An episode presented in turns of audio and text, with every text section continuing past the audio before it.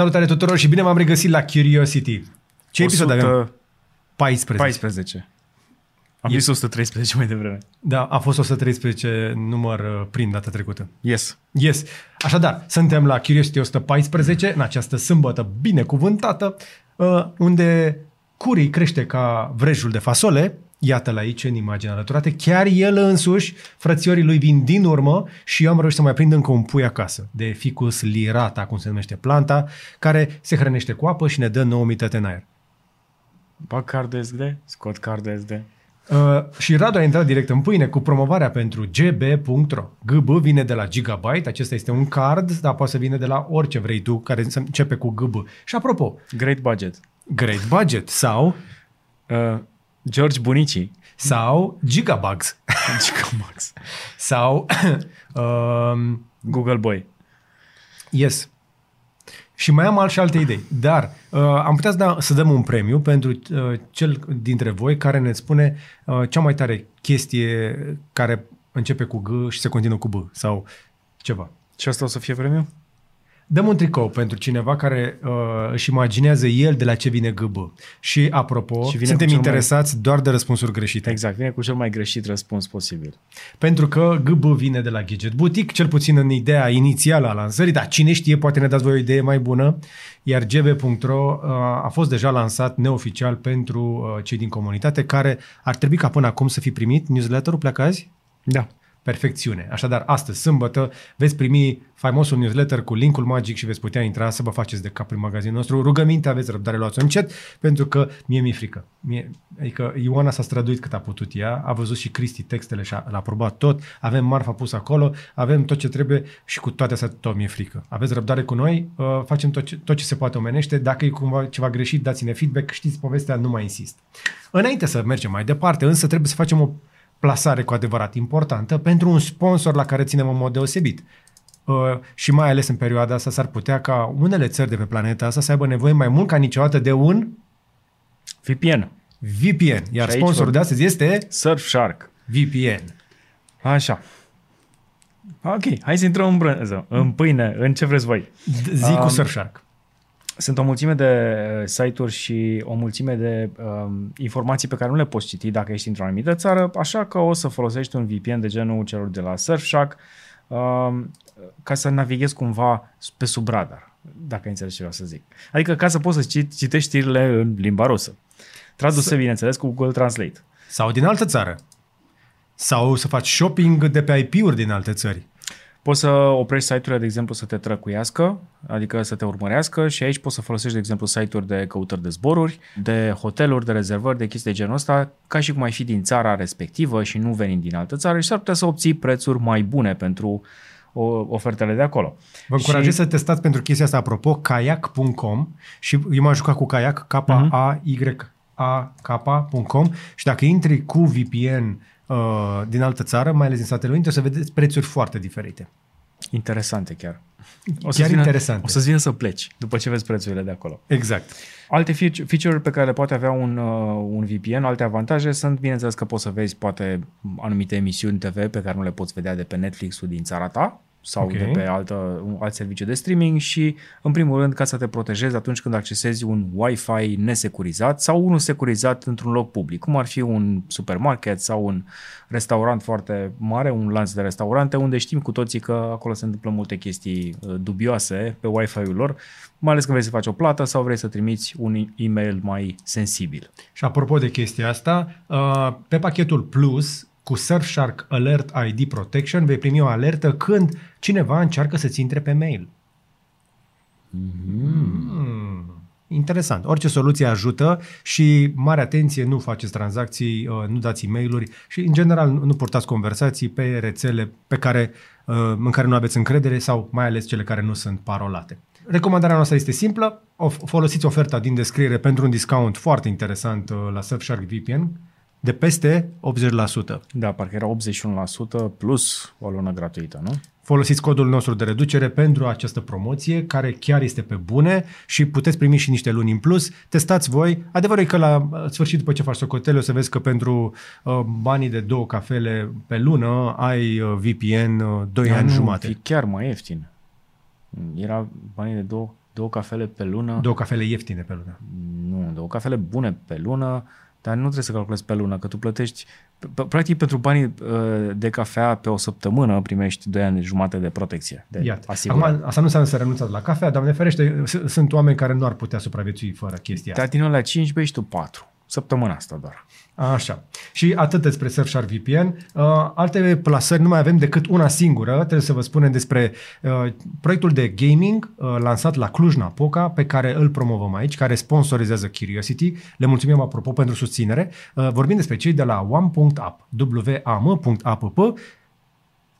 Uh, ce se întâmplă? Cred că fac... Se lucrează la site. A, nu, se mișcă mai greu PC-ul meu. WAMAP este pur și simplu o aplicație de jocuri de reflexe rapide. Dacă ești bun la click, click, click, ai putea să, să încerci skill-urile pe o aplicație gratuită la descărcare și din App Store, dar și din Google Play și odată cu ea poți să descoperi ce înseamnă play to earn. Dacă nu ne urmărești suficient de la cripto vineri, play to earn e povestea aia prin care te joci și câștigi dar nu e ca la Waze unde câștigi niște puncte inutile, aici vei câștiga niște tokens și de aceea mă bucur că un dezvoltator român de jocuri a adăugat blockchain și cripto peste o platformă de jocuri. Le mulțumim pentru sponsorizare, te încurajăm să mergi pe site-ul lor și să afli mai multe despre componenta de jocuri, pentru că vor lansa jocuri noi în perioada care urmează și au tot felul de lucruri uh, care urmează să fie lansate. Au avut și o campanie destul de interesantă de promovare prin Cluj-Napoca și uh, pentru că am avut acces uh, privilegiat la echipa lor, fiindu-ne și sponsori, avem un chestionar uh, cu Daniel, care este, să zicem așa, partea tehnică a proiectului pe canalul Crypto Vineri, însă am stat de vorbă foarte recent uh, și cu Alex Rus, care este fondatorul. O am împreună cu Daniel și cu echipa și te încurajez încă o dată uh, să afli mai multe despre proiecte românești și să-ți faci propria ta cercetare înainte de a investi în orice fel de proiect. Uite, spre exemplu, clipul despre care vorbim, cum faci bani din gaming, Alex Rus de la UAM în Criptovorbe, pe canalul Criptovineri. O să ai uh, link pentru ambele în descrierea acestui clip, dacă Radu nu uită din nou. Se întâmplă. Are multe pe cap. Mă ajută, George, dacă, nu, dacă uit, mai îmi dă un reminder și mulțumesc pentru asta. Da, uneori public. Uh, și acum, gata, chiar trecem la treabă, nu înainte să facem shameless promo, știți ca să facem ca de obicei la început. Dacă nu vrei să afli foarte multe despre ce facem uh, noi până la Curiosity, ai desfășurat în descriere, poți să dai skip unde vrei tu, poți să ne asculti și în mașină, poți să ne asculti pe orice fel de podcatcher. Aud că sunt mulți oameni care ne ascultă doar pentru că nu au timp să se uite la video, sunt foarte mulți oameni ocupați și am văzut așa o legătură între vârstă, și felul în care ne urmăresc. Da.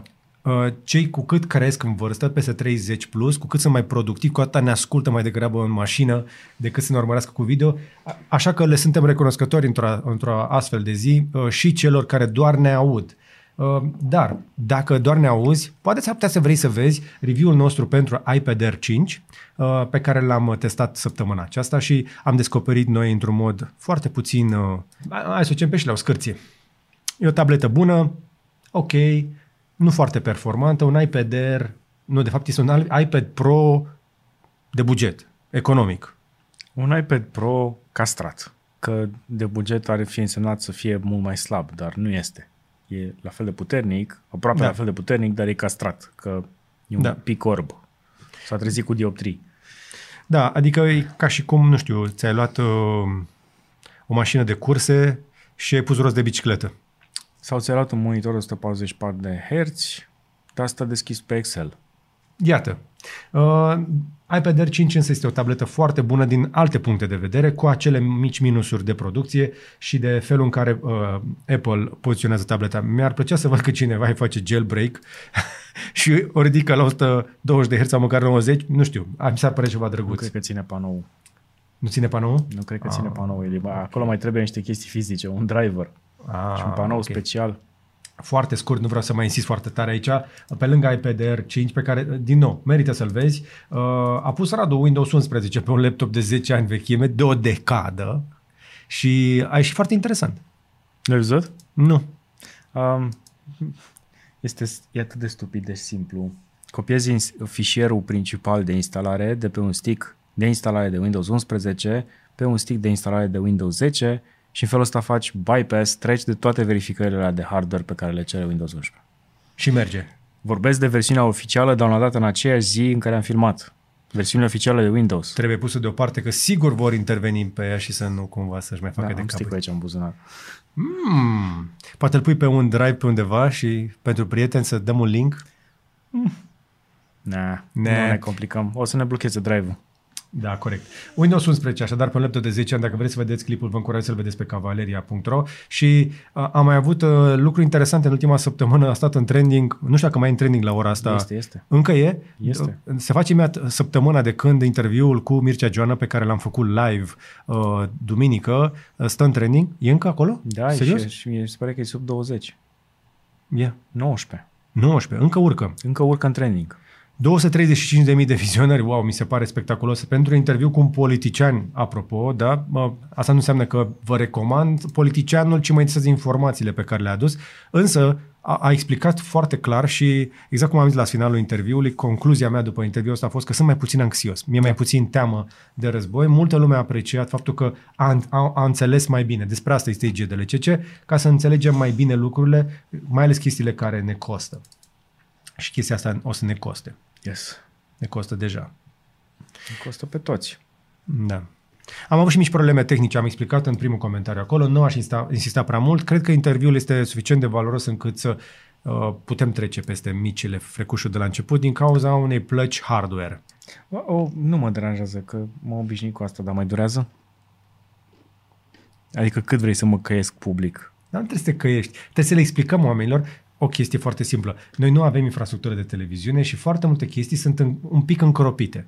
Uh, încercăm să facem the best we can cu ce avem și uh, Radu de foarte multe ori trebuie să facă niște hocus-pocus preparatus cu tehnologie. Deci nu e vina lui. Ok, acum am luat o parte la altă. Dar ne, despre, da. It happens, it happens. Se S-a, mi întâmplă. s-a întâmplat și vouă. Am Dacă explicat- n-ați greșit, înseamnă că n-ați încercat suficient. Asta e părerea mea.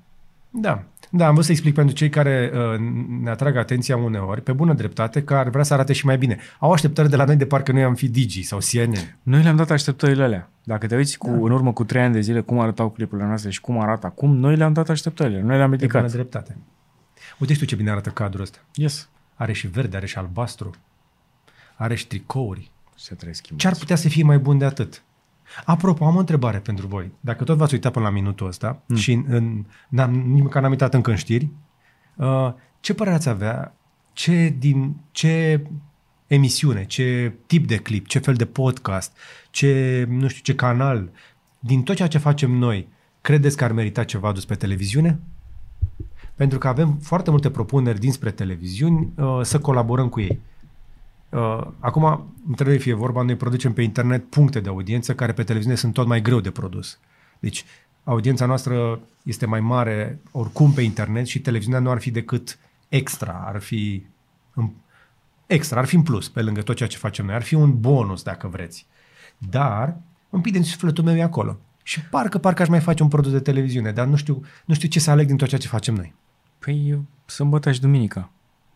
Eu zic că sunt cele mai bune. Și sunt că chiar dacă nu o să câștige un super spectaculoasă adi- audiență pe care o așteaptă la început, după un an de zile s-ar putea să fie foarte bine văzută. Curiosity și podcastul. Nu? A- Asta e prima chestie la care te gândești, dar astea sunt, uh, sunt materiale, cum să zic, părțile cele mai valoroase a ceea ce facem noi aici și aduc foarte mulți oameni și sunt tare curios dacă ar trebui să le facem diferit, pentru că nu știu dacă pe televiziune putea să te duci cu un, un uh, IGDLCC de două ore, care cu reclame se face la trei ore. Ba da. S-a uitat cineva trei ore?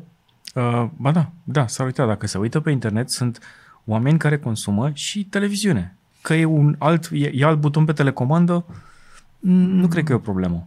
Tare curios sunt. Uh, Nu știu câtă oricum lume ar că- avea răbdare să uite la reclamele alea pe care, apropo, nu le-am controlat noi. Adică dacă te uiți pe televiziune, televiziunea e, se finanțează din pauze de publicitate mai lungi și mai, consi- deci mai dese și mai consistente decât ce avem noi pe internet. Dar uh, Bine, putem să scurtăm, să zicem, la o oră. să facem o variantă mai scurtă? Nu știu. Am mai încercat noi. Chiar o să mă uit la comentarii, veniți să ne spuneți cum vi se pare vouă. Și acum am putea să te trecem la știri? Mai avem ceva să ne mai lăudăm, să mai promovăm, să mai zicem de casa veche? Nu. Am văzut că deja se uită lumea da, într-o zicem. veselie pe case bune. Vi zicem, intrați pe case bune. Renovează, George, o casă veche, accesibil, într-un mod accesibil Și, și cât se poate de sustenabil. și cât se poate de sustenabil. Și ne învață ce să facem cu casă veche. Sunt sigur că mulți dintre voi vă uitați în perioada asta, că și eu m-am uitat, pe uh, site-uri de vânzări și de anunțuri după case vechi. Și găsiți, destule. Da. Doar că mai stau un pic să cadă sau n-au apă sau n-au uh, gaz sau și vă sperie gândul ăsta, nici casa veche nu o să aibă gaz. Nu, nu o să aibă gaz, dar uh, va trebui să-i tragă apă și canal. Și nu stă să cadă, dar trebuie să schimb, am aflat astăzi, trebuie să schimb termosistemul, care doar 6 cm de polistiren. Ah, dar credeam că știi asta. E da, implicit dar, față, da. pentru standardele la care vrei să ajungi. Nu e vorba de standardele la care vreau să ajung. Ideea este că acest proiect l-am gândit uh, ca să, să mă pun în pielea cuiva care trebuie să renoveze cu buget redus. Și deocamdată în prima săptămână am reușit să nu cheltuiesc mai mult de 5.000 de euro pe spăr, spart demolări și evacuări. M-a costat 1000 de euro doar evacuarea, evacuarea molozului ecologic. Deci ca să mă duc la o groapă ecologică de unde se duce molozul și să nu-l dau la băieți, 1000 de euro m-a costat doar, doar molozul. Plus bubuiala lui. Uh, deci dacă vrei să evacuezi zilele astea moloz, costă foarte mult dacă vrei să o faci corect. Și am mai descoperit o chestie uh, că chiar dacă încă nu trebuie beton, fier, chestii genul ăsta, am refolosit inclusiv fierul de prin curte, de am uh-huh. făcut niște uh, cofraje din astea. Excavatorul bul- și buldozerul știi pe ce merg, nu? Pe motorină. E un pic cam scumpă. Da, practic față de socoteala pe care a făcut în Covidiu la, la groapă, cel puțin s-a dublat costul de evacuare a Mai pământului pe care o să-l punem la loc. Calcul... Practic eu de aici trebuie să plec la, la groapă. Calcule importante nu se fac seara. Da, și atunci, uh, dacă vreți, intrați pe Case Bune să vedeți proiectul Casa Veche, care cred eu să putea să vă dea un pic de inspirație. Asta dacă aveți în plan, dacă vă gândiți la varianta de a renova o casă veche, o casă bătrânească pe care să o folosiți uh, ori pe post de casă de vacanță sau poate vă mutați în ea ca să nu stați într-un oraș poluat și aglomerat. Și acum, alt, hai să dăm cu știri. Uh, prima știre, cea mai importantă, este o mocăciune, cum ne place nouă să mai zicem. Dar nu la noi. De aceea trebuie VPN-ul de care spuneam mai la început. Surfshark, VPN, are o problemă. 4.000 de episoade de pe televiziune și 1.500 de filme care sunt deja disponibile și rulează probabil de ceva vreme, vor fi gratuite pe YouTube doar în Statele Unite cu reclame. Nu știu care e calupul de reclame, nu știu cine îl controlează, probabil Google, pentru că el o să fie uh, Evident. cel care le, le face streaming-ul și nu știu cum au reușit, probabil au expirat drepturile pentru, de difuzare pentru ele, am văzut nu, aici. asta se Kitchen. negociază, nu expiră. Uh, ah, ok. Atunci înseamnă că YouTube uh, are nevoie de conținut mai, să zicem, mainstream da. pentru să fie total diferit față de conținutul pe care îl are în momentul de față. Cred că face și el niște teste uh, ca să vadă ce tip de conținut merge și probabil vrea să se gândească că, din câte știu, show-uri originale YouTube, acel YouTube Originals, nu prea mai sunt, nu prea au mai fost făcute. Așa este. Oamenii cu care le-au făcut uh, la prim, în prima fază au fost uh, doar YouTuberi da. și au investit în zona respectivă, i-au, i-au ajutat ei cu echipamente, cu partea de scripting și așa mai departe. Da, hai să le spunem oamenilor ce pot găsi pe YouTube uh, în varianta americană dacă vor să se uite la chestii de TV pe YouTube. Ce emisiuni sunt? Um, Ia să vedem. Hell's, Hell's Kitchen, Heartland, Unsolved Mysteries. Ia uite. Ia uite aici. Gone in 60 Seconds, Runaway Brand, Bride, Legally Blonde, astea din partea de, de movies. Uh, e doar comunicat de presă pentru că n-am intrat cu VPN, dar mă tentează să intru cu VPN, deși nu prea am ce, adică sunt prea multe chestii de, pe care, la care mă uit în momentul ăsta și nu mai am nici timp de asta. Ok. Uh, YouTube intră într-o competiție pe, așadar pe partea asta de content dintr-un motiv foarte simplu. Trebuie să ofere și altceva și poate mă hazardez eu, dar am impresia că foarte mulți din creatorii mici care făceau content ăsta ieftin, adică gratis pentru platformă, s-au mutat pe TikTok. Pentru că oricum nu erau da. destul de rentabil pe YouTube. Da. Și atunci am rămas noi ăștia care facem content mai long form, gândit pentru 16 pe 9 pentru televizor, cei care vor doar numere multe s-au dus către Instagram, către puțin Facebook, dar foarte mult TikTok și atunci YouTube trebuie să devină o platformă de streaming de content mai premium. Poate de-aia merge așa de bine Curiosity și podcastul. Poate. Deși Dar YouTube oamenii... se maturizează. YouTube nu mai este chestia aia pentru pisici uh-huh. și pentru copii și pentru farse. Începe să devină o platformă mai matură. Sunt convins că vârsta media a crescut sau a scăzut preponderența publicului foarte tânăr. Știu că sunt printre cei care ne urmăresc și uh, oameni tineri, da? copii, adolescenți și asta nu înseamnă că ei strică algoritmul, din potrivă, dar Faptul că avem oameni tineri și copii aici înseamnă că ei sunt interesați de lucrurile astea și, a, nu, nu spun ca să-i perii, au cu, cu siguranță un IQ peste media, adică sunt interesați de lucruri mai puțin ușurele, mai puțin light decât e pe TikTok. Adevărul că pe YouTube, dacă vrei să vezi, uh, dacă vrei să te amuzi la, nu știu, la poante, la chestii genul ăsta, există canale care au uh, clipuri dedicate de 10, 20, 30 de minute unde poți să le vezi pe toate și îți faci cumva nevoia aia de da. vezi la un singur video. Nu stai să scrollezi pe TikTok și aștepți să găsești ceva funny. Că mai sunt și chestii explicative, mai sunt și da. chestii interesante pe TikTok. Am văzut că Ariana, de pentru că nu are acces la TikTok, s-a uitat pe YouTube Shorts însă, care iarăși continuă să crească și atunci e o diferență. Ai YouTube Shorts pentru cei care vor să facă numere, să uită la glumițe și chestii rapid, conținut foarte rapid, care... Mm, depinde. Uh, YouTube Shorts uh, nu sunt raportate la view-uri la totalitatea canalului. Nu sunt. Sunt separat. Exact. Și atunci e un, e un fel de TikTok al YouTube-ului care iarăși nu creează venituri în momentul ăsta, e greu de monetizat sau se produce câte ceva acolo. E mai complicat. E un pic așa... Uh, YouTube-ul se transformă, care, evoluează. Și TikTok are stories, by the way. Da, mă zi, eu nu înțeleg care e diferența. E o limitare cumva acolo, te pune să faci ceva în 15 secunde, nu le mai faci în 30, un minut, 2, 3, 5. Să-mi fie iertat, dar e un motiv pentru care nu sunt activ nici pe Facebook și prea mult nici pe Instagram. Cred că e timp irosit. Dacă am un pic de timp și vreau să mă uit la ceva cu adevărat, aș vrea să fie ceva bun, ceva util, ceva informativ, chiar dacă e distractiv. Dar vreau să știu că nu trebuie să dau la o parte 90% din chestii care să fie balast și glumițe și chestii de care nu am nicio nevoie ca să ajung la ceva cu adevărat interesant. Prefer să mă duc eu acolo unde trebuie și de acest punct de vedere cred că YouTube are în continuare niște avantaje. Ăsta e și motivul pentru care suntem aici. Bun, hai să mergem la următoarea știre pentru că e de aia nasoală. Măi, asta cu Microsoft uh, hăcuiți încă o dată, parcă nu mă surprinde, dar cât de grav e data asta? Uh, băieții de la Lapsus sunt cei care s-au laudat cu multe chestii uh, hăcuite în ultima perioadă, au zis că au codul sursă de la Windows. Acum Microsoft a zis că nu e asta o problemă, că ei nu se bazează pe codul sursă de la Windows și că nu acolo sunt informațiile importante.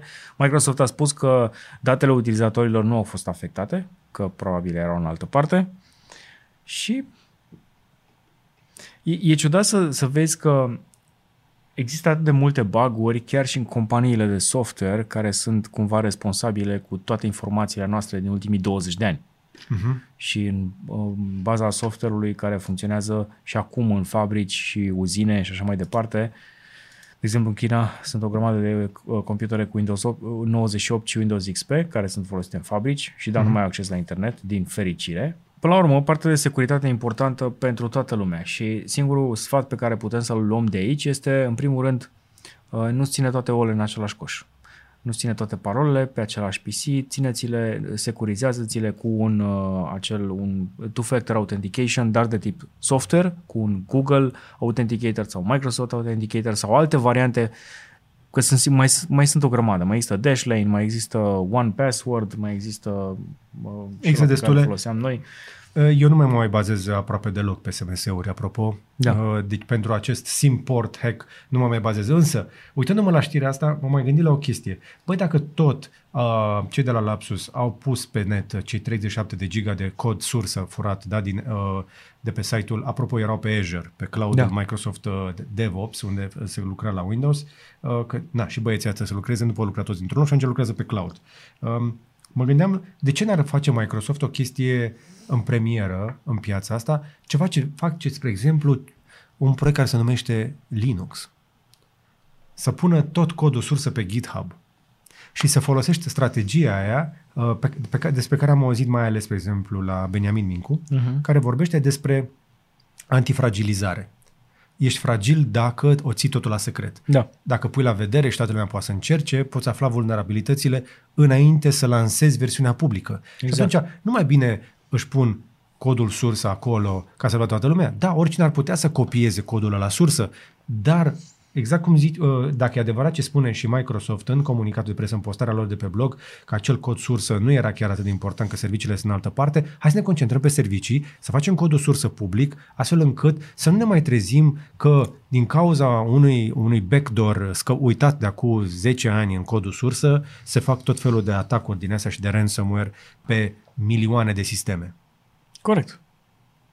Da? Se pare o idee bună? Da, mi se pare o idee bună. Tu îmi zici mie parolele, eu ți le spun pe ale mele și ok. Adică? Păi nu la asta se referă? Nu, doar codul sursă al aplicațiilor, astfel încât în momentul în care tu folosești a, a, aplicațiile respective, tu oricum trebuie să te loghezi în niște servicii. Da. Userul și parola, n-ai, n-ai cum să le spargi dacă știi codul sursă al aplicației. Aplicația aia poate fi doar copiată unul la unul, dar dacă vedem codul sursă, dezvoltatorii pot vedea cum a fost făcută, da? o pot inspecta și, da, într-adevăr, o pot copia, o pot clona, da? Pot, ai putea copia, teoretic, unul la unul Excel-ul, dar în varianta care a fost publicată, să zicem, pe GitHub. Mm, da, pui varianta inițială, de exemplu. Dar de fără Instagram. cloud-ul, fără, fără so- serviciile de cloud. Exact. Uh, dar chiar și așa, problema este că la capitolul aplicații nu prea funcționează ceea ce vrei tu să, să faci, cel puțin la nivelul aplicațiilor care sunt deja mari. Ok. Adică la chestii mari, cum este Azure, care funcționează uh, cloud-based în tot paralel și cu hard, hardware și cu software, dar ai nevoie și de uh, servicii de uh, CDN, cum sunt cele de la Amazon și așa mai departe, nu merge să-l pui într-o... Nu, nu merge să dai codul sursă pentru că nu există practic un cod sursă, el e format din servicii. Fiecare componentă de acolo are un cod sursă și anumite servicii de care depinde și cineva cu cunoștințe software suficient de bune și cu, să zicem, un buget inițial de 100.000 de dolari, poate să-ți replice chestiile alea în câteva minute. La fel cum se poate întâmpla cu aproape toate proiectele de cripto, Radu. Ah, da. Pentru corect. că toate sunt publice. Inclusiv proiectul Bitcoin, da? Uh, inclu- codul sursă de la Bitcoin, codul sursă de la Ethereum, de la Elrond, de la toate proiectele pe care le urmărești, este public, îl poți copia unul la unul. Și atunci Dar care ce este faci cu plus el? valoarea? Păi ce faci cu el? Aia este întrebarea. Și atunci, nu mai bine uh, dezvoltatorii ăștia mari de software de care noi depindem le fac open source pentru că este aproape imposibil, se dovedește, istoria recentă ne dovedește că ei nu sunt în stare să uh, căp- căptușească toate găurile. Nu poți crea soft perfect, dar cu siguranță îl poți face antifragil, adică să fie mai greu de spart, pentru că dacă îl faci public și creezi un program de bounty hunting, cum a avut, spre exemplu, Tesla, uh-huh. și plătești pe cei care, uite, am găsit o problemă, perfect, ia de aici niște bani. Și fac o repar când ești, da, mai Microsoft, cea mai valoroasă companie de software asta. din Și lume. Microsoft mai are încă uh, activ programul și Google are activ programul pentru că nu le pot face de unii singuri. Uh-huh. Nu pot să rezolve problema asta de unii singuri. Sunt, curio- uh, sunt, nu, nu sunt, curios, sunt sigur că printre cei care ne urmăresc sunt foarte mulți softiști. Spuneți-ne voi dacă ar fi o idee bună ca băieții ăștia care uh, fac astfel de softuri să le uh, pună gratuit codul sursă acolo și să ne ia banii mai degrabă din servicii adiacente decât din vânzarea efectivă a softului. Nu știu, am eu o, o poate, poate greșesc, da? Uh, dar m-am, m-am inspirat din blockchain. Mergem Bun. mai departe? Hai să continuăm cu hardware. Avem uh, plăci grafice noi. RTX A5500 cu specificații de 3080. Uh. Avem niște plăci grafice care vor să fie extrem de performante, dar doar cu 4 GB de memorie, cel puțin în variantele minime. Ajung până la 16 GB, astea sunt plăcile de uh, desktop și de laptop din seria Quadro. Acum, RTX-ul, uh, varianta Quadro. O să avem plăci grafice noi de la Nvidia în curând. Am înțeles că se va amâna puțin lansarea, again, Again. din cauza lipsei de chipuri, pentru că nu poți să anunți ceva și după aia să nu ai deloc în stoc. De fapt, stai un pic, așa face Apple. Um, Apple a amânat un an jumate lansarea pe M1 din Corect. cauza asta.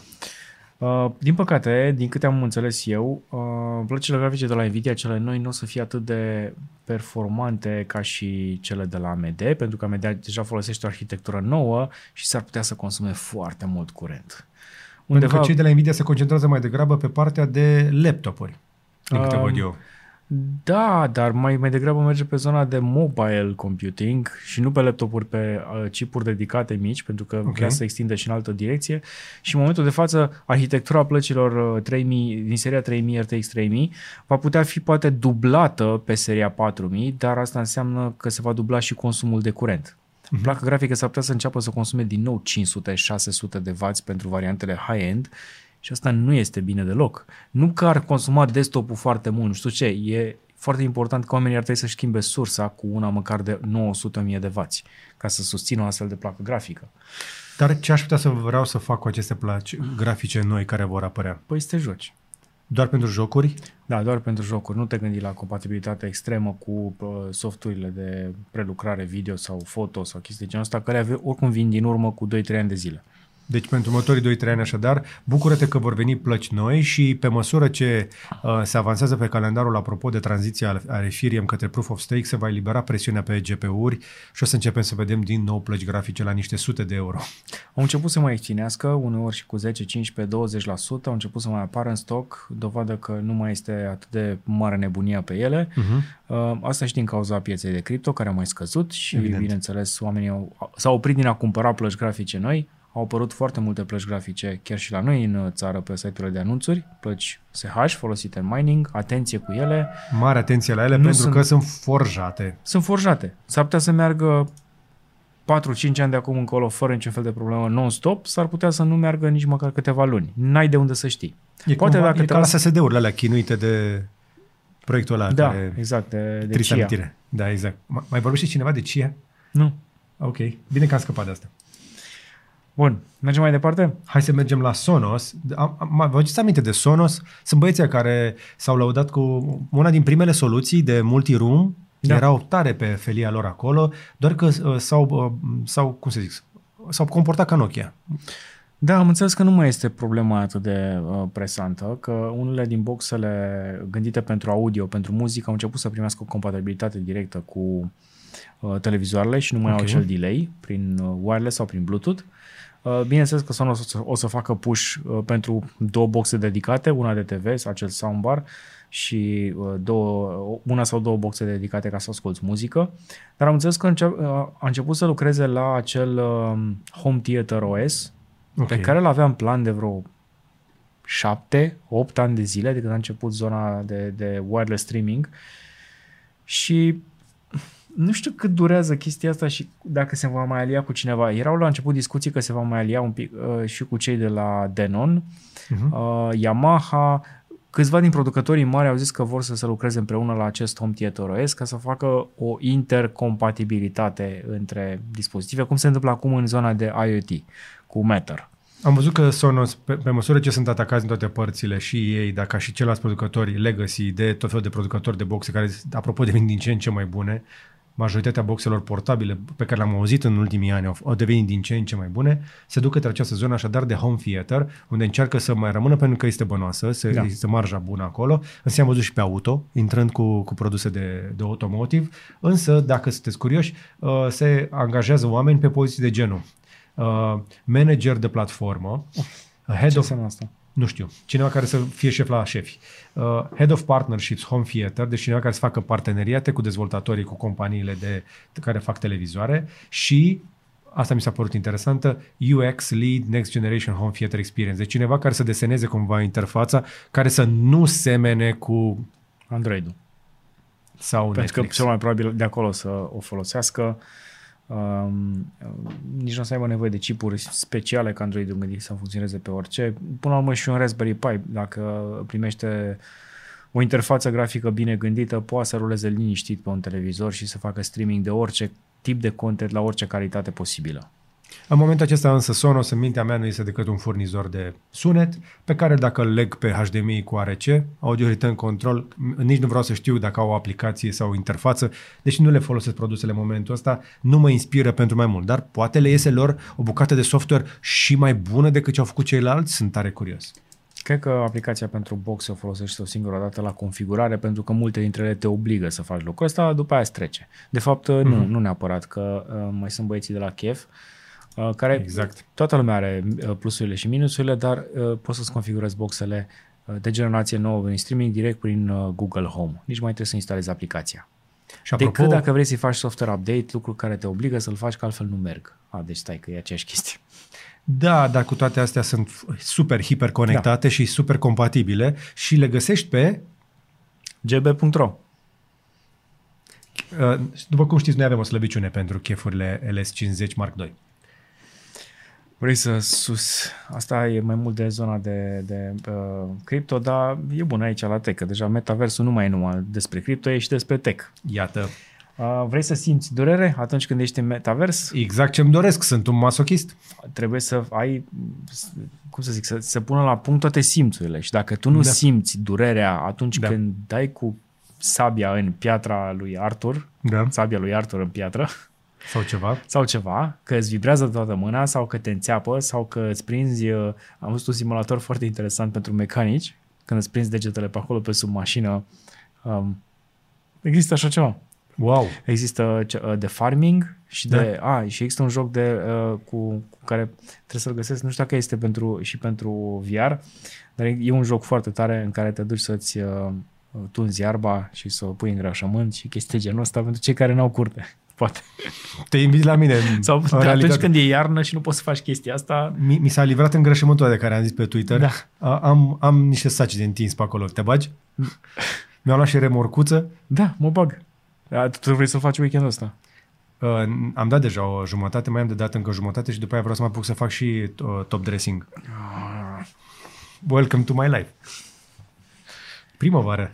Uh, dar uh, mi, se par, mi se pare interesantă chestia asta, într-adevăr, cu par, par, senzația asta, dincolo de răspunsul haptic, uh-huh. să ai și un răspuns de presiune suficient de mult încât să simți uh, durere, iar uh, uh, avem o companie care asta încearcă. Uh, e un startup japonez care se numește H2L Technologies, care vrea să te ajute să simți durere în metavers cu o brățară care va trimite mici impulsuri electrice. E ca, e ca zgarda aia uh, pentru câine când nu este ascultător, pe care n-am folosit-o. Nu, adică chiar și când mă enervează câinele, nu, nu-mi imaginez că aș face așa ceva. Dar unui om poate ai vrea. Păi da. C- câteodată oamenii te enervează mai mult decât câinii. Câinii nu prea au cum să te enerveze. și chestia asta. Trebuie să fii, nu, trebuie să fii tu nervos pe alți oameni ca să fii uh, supărat de câinele tău, să te da. enerveze câinele tău. Deci da, se lucrează și la chestia asta. V-am mai povestit inclusiv de partea de miros, de ventilatoare de felul ăsta.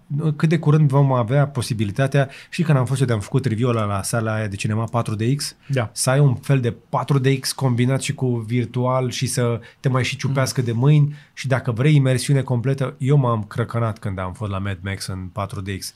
Imaginează că mai adaugi și niște din astea pe mâini, știi, mergi prin întuneric și numai bzz, devine un pic prea obositor. Și nu știu, parcă creierul meu asociază vizionarea unui film cu relaxare. Da, dar sunt unii care vor să simtă ceva. Să se apuce de alte sporturi, de exemplu. Bine. Și acum, hai să vorbim despre un subiect care mie mi-e foarte aproape de suflet, uh, neutralitatea de carbon și îngroparea de carbon. Și orice soluție de acest, de, din zona asta mi se pare extrem de utilă, de urgentă și de valoroasă și dacă mai devreme ne uitam la Microsoft cum uh, are de suferit de pe urma hackerilor, hai să vă arătăm ceva interesant la care lucrează.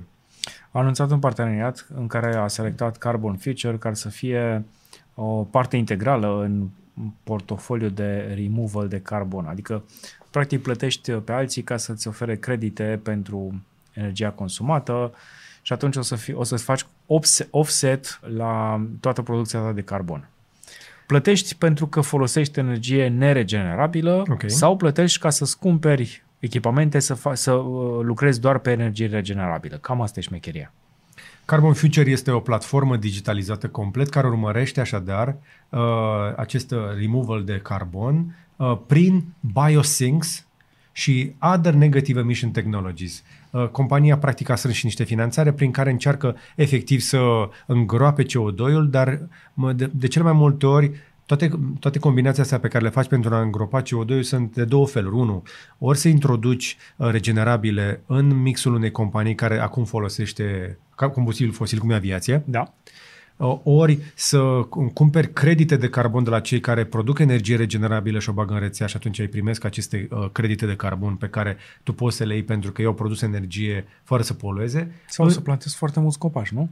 care din nou este o chestie pe termen lung. Deci toate soluțiile astea pe care le vedeți, niciuna nu înseamnă că îngropi CO2-ul instant. Singurele chestii care îngroapă CO2 instant, chiar îl îngroapă, este proiectul ăla, mi se pare, dacă nu greșesc, din Islanda, unde, în Islanda era, în care se injectează CO2 în rocă și se fosilizează, cumva se uh, cristalizează în, uh, în, într-un anumit tip de rocă. Dar nu e costisitor și... Este costisitor, dar este cea mai directă și rapidă soluție. Dacă folosești energie regenerabilă pentru a lua CO2 în atmosferă mm-hmm. și să-l bagi acolo, este o soluție bună. Pentru că altfel, okay. cele mai multe proiecte de care aud de a uh, captura CO2-ul din atmosferă și a face combustibil din el, da, spre exemplu, la un moment dat Porsche vorbea despre faptul că va produce în Chile benzină din CO2 capturat din atmosferă pe care după aia o să ți-l aducă cumva la mașinuța ta din Europa. Oare cu ce? Cu niște drone vapor. alimentate pe un vapor fotovoltaici. care Ah, cu consumă vapor. cât, cât consumă 100 de litri de motorină pe minut, ceva de genul. George, tu ai probleme cu somnul? Nici Că- o problemă, Radu. Am, am probleme cu timpul, nu cu somn. Păi nu că probleme cu somnul, că nu poți să dormi, dar în somn ai probleme? Uh, eu nu știu să am. Ar trebui să știu că am. Lorena ți-a spus ceva? Uh, mi-a zis că sforei câteodată. Mm-hmm. Și motivele pentru care sforăi sunt cam greu de obținut, sunt doar niște... O să mă duc la un control apropo și o să spun cum se face controlul ăla. Ok, la Vă somnolog. povestesc. La somnolog, da, să Ei vedem. găsit pe băieții de la somnolog? A, nu. Chiar așa, se- așa se numește. Serios? Da, da, da. Există niște băieți în București care cu asta se ocupă. Uh, te ascultă cum dormi. A, ok. Păi de, despre asta vorbim aici, că poți să te asculti singuri. Așa. Tu și compania și cei care lucrează la compania respectivă, e cam aceeași chestie, doar că îți instalezi o aplicație. Ok. Um, poți să-ți dai seama de anumite momente în somnul tău când te învârți, când uh, respiri mai ciudat, când uh, ai, uh, cum să zic, probleme de somn, ca să încerci să le rezolvi. Că până la urmă când te duci la un doctor care să spună vezi că uh, s-ar putea să fie asta, încearcă să faci asta timp de o săptămână, două, încearcă să faci aia, încearcă doar să detecteze, să își dea seama cam care ar fi cauzele și de obicei te trezești cu niște medicamente sau cu uh, promisiunea de rezolvare după operație. Dar operația, din câte știm, nu e cea mai sănătoasă variantă de a rezolva o problemă. Mare parte este stresul, este uh, mediul în care trăim, este aerul de afară, consumul de medicamente, orice mănânci te, îți afectează în primul rând somnul. Și asta nu se întâmplă doar ce mănânci seara înainte să dormi, ci și mănânci a, uh, cu zi, o zi înainte. Evident, somnul nostru este o oglindă a zilei, a ceea ce bagi în tine, a ceea ce se învârte în minte, Uh-huh. toate prostiile pe care le bagi în tine, la un moment dat, uh, idei, uh, supărări, chestii de felul ăsta, toate se, vă- se simt și în somn. Uh, Sc- Sleep Score mi se pare că era cea mai bună variantă pentru asta. Da. A, da, era și uh, acest tinel pe care îl ții pe mână, dar e de fapt uh, o alternativă unde să ai un senzor de puls mai mic, Evident. să nu te incomodeze. Uh, eu mi-am dat seama în primul rând cam de ce am momente în care uh, sforăi, urmărindu-mi uh, uh, aplicația de health a ceasului. Și mi-am dat seama că pe la o anumită oră se schimbă temperatura de afară, se schimbă umiditatea în cameră, suficient de mult încât pe mine să mă facă să mă mișc de pe o parte pe alta și să încep să sforăi. Serios. Da. Pentru că se interesant. întâmplă cam în aceeași perioadă, undeva dimineață, pe la 5 jumate, 6, cam așa, cam, cam când se termină practic ciclu, ciclul de deep sleep, că după aia te, te apropii de trezit, că așa ți-ai obișnuit organismul. Foarte tare, nu știam. Și în felul ăsta trebuie să dau temperatura mult mai mică în cameră, caloriferele oprite complet și se, se, mai, se mai atenuează. Deci cu 2-3 grade în minus în cameră rezolv o mare parte din problema sfărăitului noaptea. Și știi că făcând același lucru poți să pedepsești și invadatorii din Ucraina. Ah, da, corect. Ajută. Așadar, dacă vrei să sforei mai puțin și să-l pedepsești pe Putin, dă mai jos căldura din casă. Consum mai puțin gaz. Asta era pentru o explicație directă. Abia aștept să vină Radu cu feedback după ce merge la control de somn, pentru că știu că cei mai mulți dintre noi sfore sau nu știu și trebuie să le mulțumim și să le cerem scuze femeilor din viețile noastre care tolerează. Întrebați-le și voi pe femeile din viețile voastre că n-ar trebui să sufere din cauza asta și dacă vezi că este somnoroasă sau nervoasă în ziua respectivă, s-ar putea ca tu să fii cu adevărat de vină. Nu că a visat ea ceva, pentru că n-a apucat să viseze. Exact. Hai să mergem mai departe, să ne ducem un pic în spațiu, câteva știri rapide de acolo, pentru că um, se pare că uh, Starship uh, va fi lansată chiar pe 1 mai. Mm-hmm. Așa, se, așa se dorește. Hopefully. Să sperăm. Racheta aia mare și neagră și urâtă. Nu e așa urâtă, come on. Mm, e urâtă. E falică. Ui- Uite, îmi, plac, îmi, plac, îmi place și... E... În partea de animație arată mai bine. Ia. Acum arată mai bine. Au mai finisat un pic. Dar nu e, nu e, asta nu e animație. Este chiar o filmare cu ea. Chiar. A început să low resolution, nu mi-am dat seama. Da, și este uh, susținută de brațele alea mecanice pe care le-au inventat uh, acolo la ei, la, Mhm. la Starbase. How cool is this? Și aici este doar uh, combustibilul pentru lansare, nu? Probabil. Că bănesc că ai nevoie de atât de mult combustibil. Asta e partea de rachetă mare, Ăla e boosterul, da. boosterul. A, și ca să umpli boosterul ai nevoie de 8, 8 turnulețe din este de combustibil. Arată spectaculos construcția asta. Absolut fantastic. Te gândești la... Deja încep să te, te gândești la filme SF. Da. Și uite ce frumos este efectiv ținut așa. Hâc. Uh, așadar, cea mai mare rachetă făcută până acum de om, care ar trebui să fie atât de, uh, să zicem așa, de rezistentă, de durabilă, încât să poată zbura aproape zilnic dacă e da. nevoie, da. aproape fără întreruperi, ca un avion de linie, ar trebui să, fie, să poată să fie folosită. Să se ducă, să se întoarcă din uh, atmosfera uh, mai, mai rarefiată a, spa- a, a Pământului, că ea nu o să iasă complet din... Uh... Da, să ajungă la limita spațiului. Da. Așadar, Starship și Super Heavy uh, sunt gândite pentru această utilizare, vă spuneam, uh, foarte rapidă. Nu e doar o chestie că hai să o facem mai, pe cea mai mare. Uh, va, și vor folosi noile motoare de la SpaceX, acele Raptor engine, care uh, vor, vor fi câte 33 pe Super Heavy și 6 pe Starship. Da.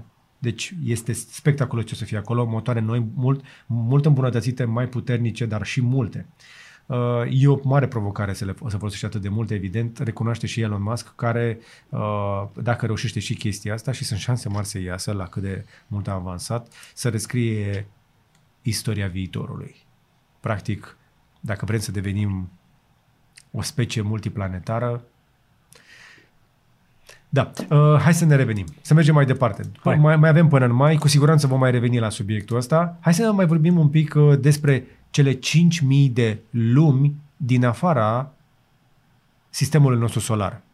Nu neapărat uh, populate, okay. dar există. Una dintre ele s-ar putea să fie. Uh, care, ar fi, vorbește... care ar fi șansele? Care ar fi șansele? Nu știu. Nu am nici mai vagă idee. Nici măcar băieții de la NASA. Nu poate să-ți dea nimeni răspunsul ăsta, la fel cum nu poate să-ți dea nici răspunsul în ce monedă să investești. Mm-hmm. N-ai, nu știi. Cel puțin de, doar după ce o descoperi, atunci o să știi. La fel ca și cu cripto. Am făcut o analogie bună? Dacă, dacă funcționează. Dacă funcționează. Așadar vorbim despre exoplanete, care, care exoplanetele acestea sunt lumi care orbitează, se învârt în jurul altor sori, stele, da? Și asta ne interesează. Uh, după, după să zicem așa, numărătoarea inventarul celor de la NASA, pe arhiva lor de exoplanete, au până acum confirmate 5005 exoplanete uh, până la momentul uh, publicării, da? Și uite, se găsesc planete oriunde te uiți și gândiți-vă că noi ne uităm la univers prin gaura cheii cumva și facem așa și ne uităm din când în când într-un loc și ca să ne uităm suficient de departe trebuie să ne uităm suficient de mult timp. Cred că pentru asta ne trebuie și racheta lui Elon Musk ca să urce în spațiu materiale și să construiască acele Starship-uri acolo în spațiu, ca să nu mai da. fie nevoie să ne chinim să le scoatem din uh, câmpul gravitațional al Pământului. Ar fi foarte simplu să le construiești în spațiu. Cu siguranță. Să le trimiți la plimbare.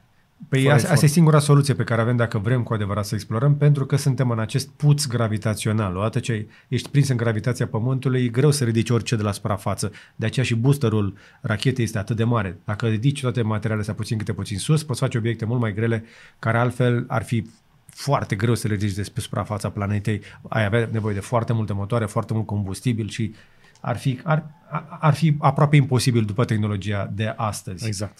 Însă, vestea bună este că din cele 5.000 de planete s-ar putea ca unele să fie în zona Goldilocks, adică uh, Goldilocks, în zona aia care sunt la distanță suficientă de soare, încât apa să existe în stare lichidă.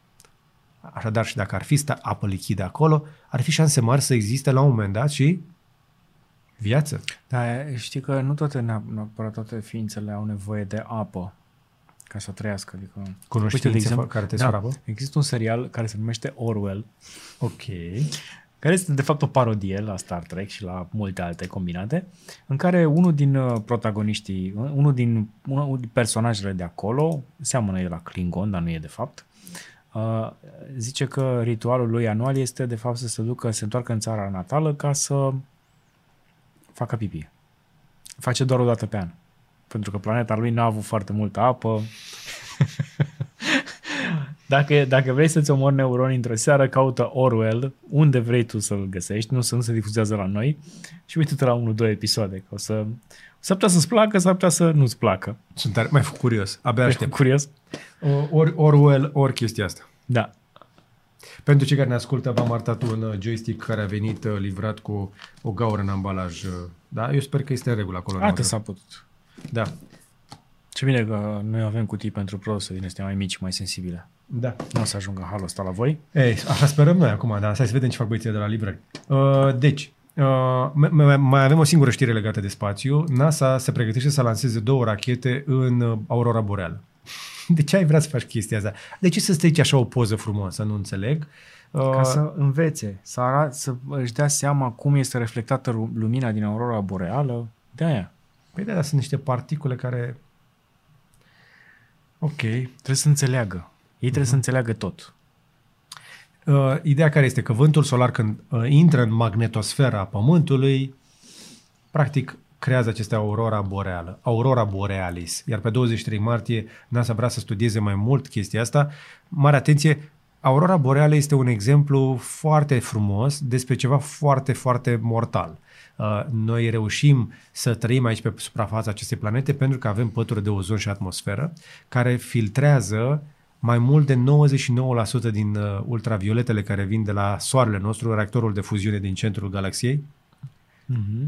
Da? Pe care din sistemul cam, nostru solar, pardon. Care pătură o cam găurim, așa din când în când, pe alocuri? Nu mai e așa de rău cum era, însă gândiți-vă că noi ne dăm cu SPF 50 vara la amiază uh, din cauza a 1% din acele ultraviolete. Deci soarele nostru este foarte puternic uh, și trimite foarte multe tipuri de particule. Cele mai multe sunt oprite, slavă Domnului, de atmosferă.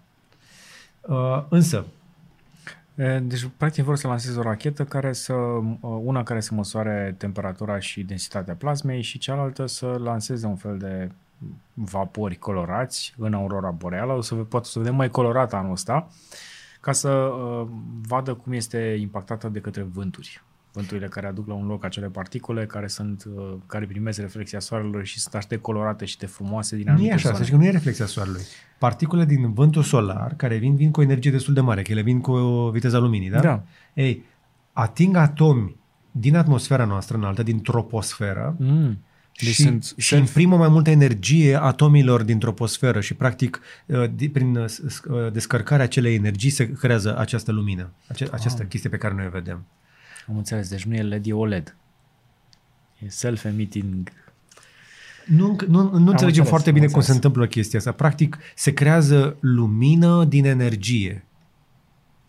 Da. Adică vine o particulă cu viteză mare, atinge atomii din atmosfera noastră, cum încarcă cu energie cum suplimentară. Cum se aici uh, atomii, electronii în uh, acel uh, back LED, nu? Nu, aici, aici vântul solar, deci particulele vin cu viteză mare, lovesc particule din troposfera noastră, le încarcă cu energie și când acele, partic- acei atomi din atmosfera noastră coboară în starea lor normală de energie, se emană această lumină. Practic, descărcarea de energie se face nu prin temperatură, nu prin, nu, prin calorii, nu am înțeles. prin căldură, ci prin lumină. Asta mi se pare cool. fascinant. Hai să vorbim așadar și despre câteva știri rapide din uh, știință. Și avem un laringe artificial care ar trebui să le dea supraviețuitorii cancerului vocile înapoi. Și asta este foarte spectaculos. Încercăm să-l auzim pe omul ăsta? Uh, da.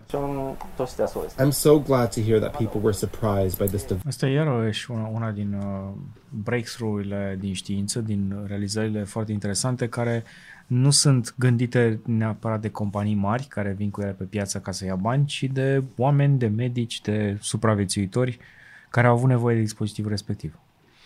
Practic vorbim despre un băiat uh, isteț uh-huh. care a stat de vorbă cu supraviețuitorii, can, uh, supraviețuitorii de cancer și s-a gândit el să creeze un electrolaringe efectiv, care va fi ieftin de produs și nu va uh, aduce profituri prea mari oricărei companii le va face, dar o să le facă suficient de accesibile ca să ajungă la oricine. Asta, uite ce înseamnă, până la urmă, motivația unui ITist, unui dezvoltator, unui inginer deștept care vrea pur și simplu să ajute. Asta mă, mă fascinează. Știi ce mi se mai pare uh, fascinant? Sunt foarte mulți oameni care au început să-și creeze propriile lor uh, mâini, picioare bionice, pentru că uh, tehnologia a ajuns atât de accesibilă și de ieftină încât poți să o faci cu câteva sute de dolari și nu mai trebuie să plătești sute de mii de dolari ca să iei așa ceva. Sunt chestii poate mai simple, da. dar sunt mai adaptate și mai ușor de reparat sau de înlocuit decât lucrurile scumpe pe care le luai, de exemplu, de la spital cu, cu credite sau cu mi-am aminte că la începutul pandemiei, spre exemplu, o comunitate tot așa de ingineri inimoși de la noi crea, au creat viziere, cam da. avut și noi material da, video, da. și printau măști uh, pentru doctor, pentru că nu se găseau măști, efectiv le printau 3D și doar filtrele erau schimbate. Lucrurile devin mai simple. Atunci când punem, uh, cum ar veni, mână de la mână și ne punem creierul la contribuție. Mi-a mai plăcut niște băieți care au făcut un, uh, un, un recipient de pastile foarte interesant care îți permite să nu mai vergi pastilele, mai ales pentru cei care aveau Alzheimer. Uh-huh. Să le poți deschide ușor, să poți, să poți livra câte o pastilă și proiectul ăla a ajuns pe uh, toate platformele de 3D printing și acum îl folosește cine dorește. Chiar băieții care imprimentă 3D le pintează gratis pentru cunoscuți, doar ca să le folosească. Ok. Hai să vorbim acum despre o chestie care sunt șanse mari să te afecteze și pe tine, dar și pe noi.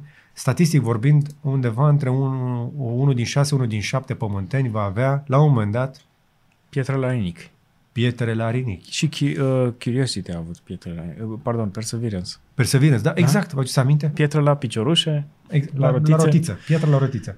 Pietrele la rinic sunt o chestie destul de dureroasă, după cum probabil ați auzit de prin familie. Cu siguranță se întâmplă atât de des încât uh, este o, o chestie sfârșietoare pentru cei care trebuie să treacă prin toată povestea asta. Însă, vești bune, avem încă o metodă de a le sparge cu non-chirurgical, cu unde sonore. Și am mai auzit de chestia asta cu ultrasunete. Ca și știrea de mai devreme, tot cu sunetul. Se rezolvă totul. Exact. E vorba pur și simplu de a introduce o, o frecvență suficientă pentru a le sparge și a le putea extrage fără să fie neapărat nevoie de intervenție chirurgicală. Pentru că medicina modernă presupune cât mai puțin bisturiu. Mm, da.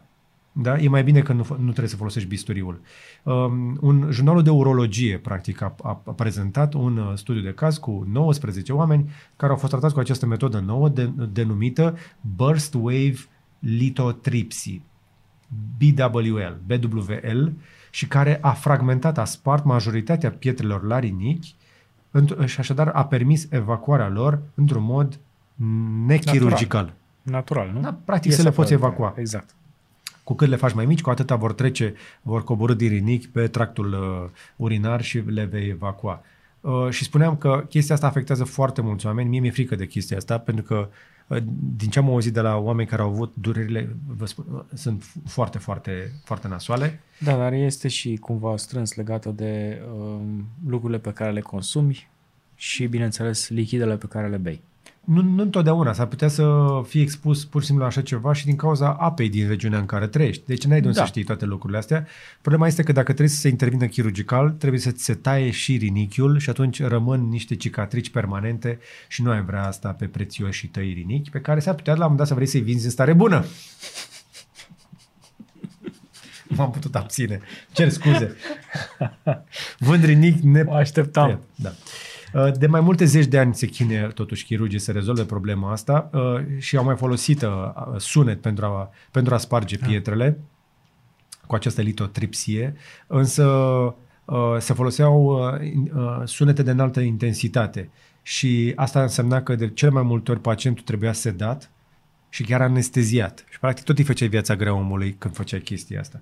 Metoda uh, este nouă, este diferită și uh, se poate doza mai bine. Învățăm mai multe despre chestia asta și evoluează. Dacă vreți să aflați mai multe și sunteți într-o astfel de situație, uh, putem să lăsăm oamenilor link să-l vadă, da, uh, să, să afle mai multe despre chestia asta, pentru că mi se pare într-adevăr spectaculos și important. Um, cercetătorii fac o pizza fără drojdie, care, care se ridică la fel ca și The Real Thing. Mm. Um, și vrem asta? Nu. Dar zim tu ce am aflat. Este aici. Am aflat că există o pizza, un aluat de pizza care poate fi făcut fără Drojdie. Drojdie și care să ridice la, să se umfle și să se comporte la fel și să aibă un gust foarte similar cu uh, chestia adevărată. Și Intrăm, să nu fie bicarbonat. Să nu fie bicarbonat, da. Intrăm în zona în care uh, construim iarăși mâncare de la zero, uh, nu știu care e scopul, că până la urmă drojdia nu este atât de nocivă ca, cred că e pe lista aia de, undeva în coada listei de 1000 de alimente nocive, um, dar probabil vor să o facă mai repede. Să nu mai aștepți după fermentare, Asta este, una, asta e unul din motive ca să poți să faci pizza mai repede, napolitana, de exemplu, și să, uh, uite... Um, da, dar mai este și problema asta faptului că nu poți, uh, uh, adică sunt oameni care au intoleranță la drojdie. Da? Da, dar sunt oameni care nu suportă drojdie. Deși drojdie este destul de sănătoasă. Păi, de câte știe, e necesară cumva pentru organism ca să... E, fără drojdie în organism, nu neapărat din, uh, din alimente, ci drojdia pe care o produc și combinația dintre anumite alimente, tu n-ai putea să dai gaze. Uh-huh. Nu? Da. Ideea e care este că până la urmă pentru a face aluatul ăla, drojdia este acolo pentru a ajuta să crească, să introducă bule de aer care să facă aluatul să se umfle și atunci să se coacă normal. Pentru a...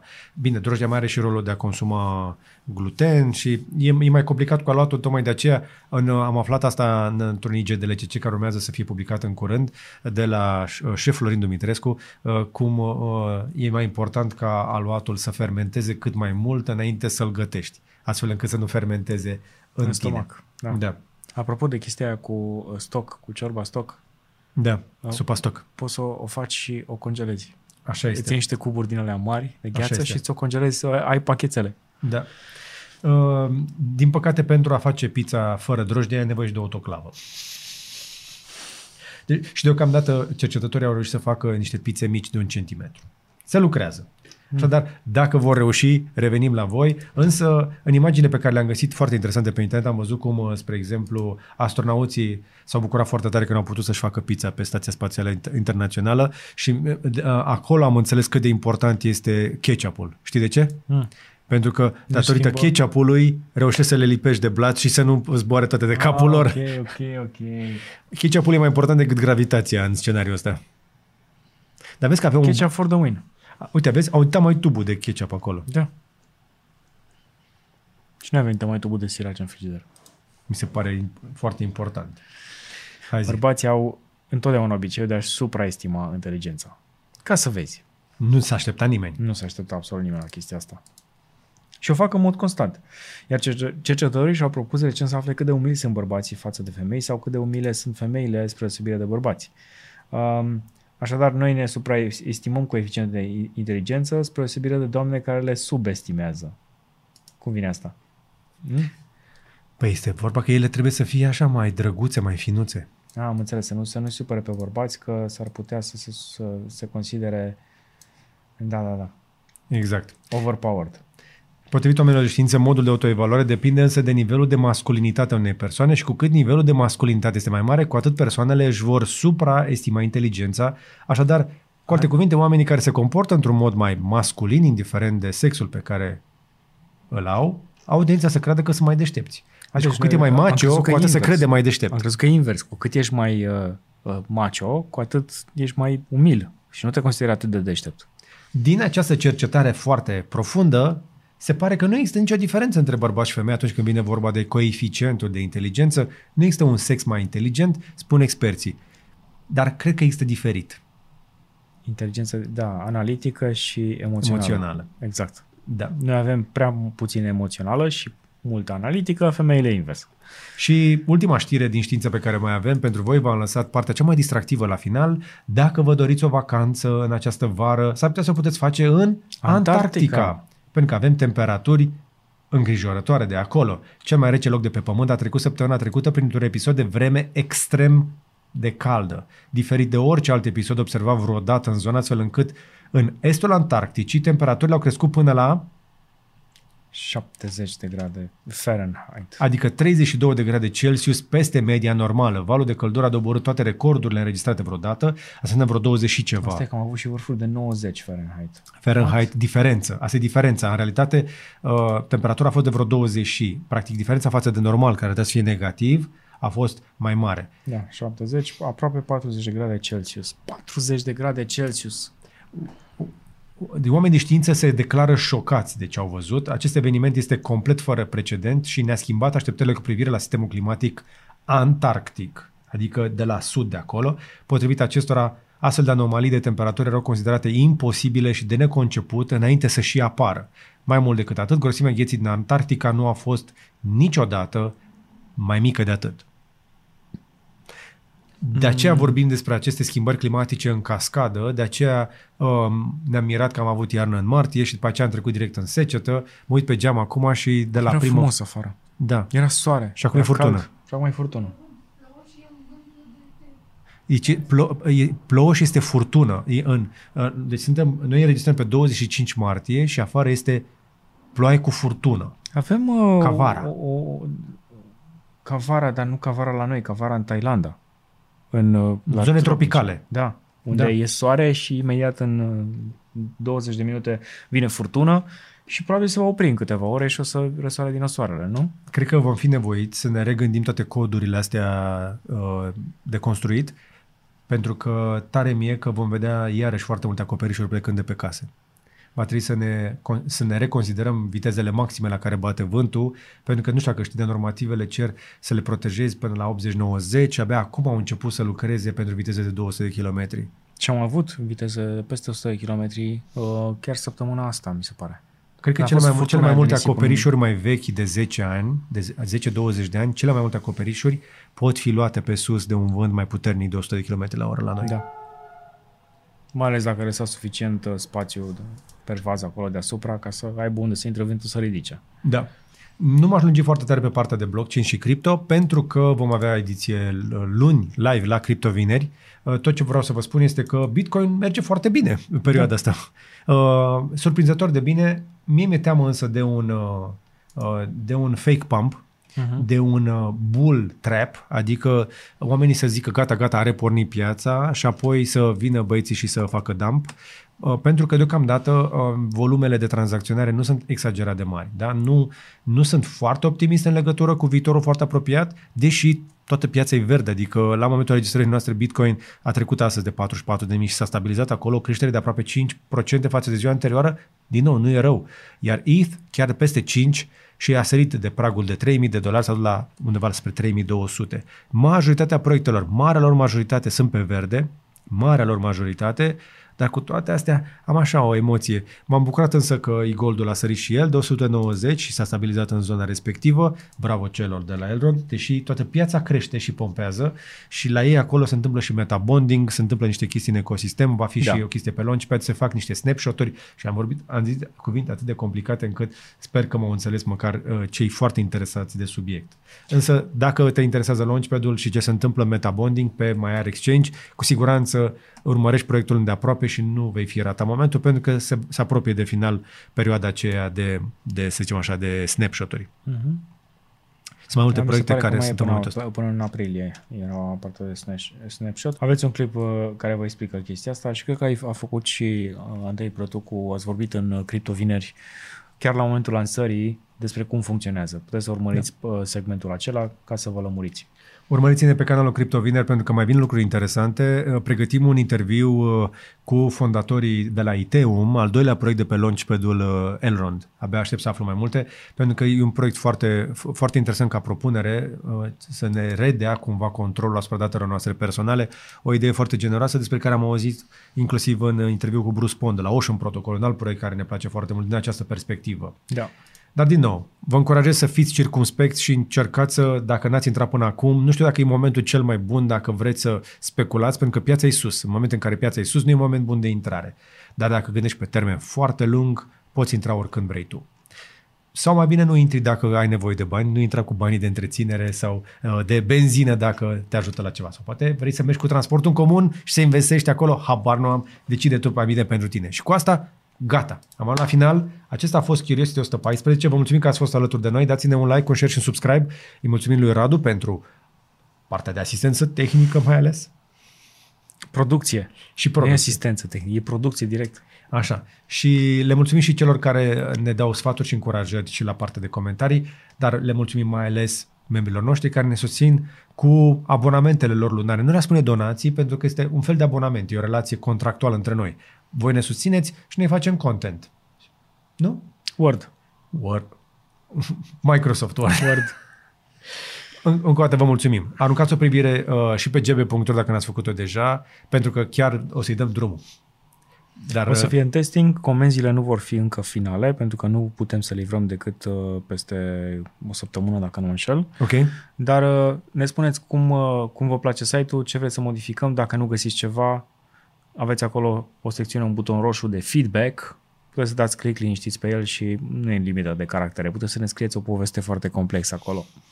Încă o dată vă mulțumim, să aveți un weekend minunat și ne vedem uh, duminică seara la IGDLCC cu un episod foarte fain, dar nu vă spun despre ce este vorba, îl, îl las să, să-l vedeți când o să fie publicat, dar cred că o să vă emoționeze măcar un pic.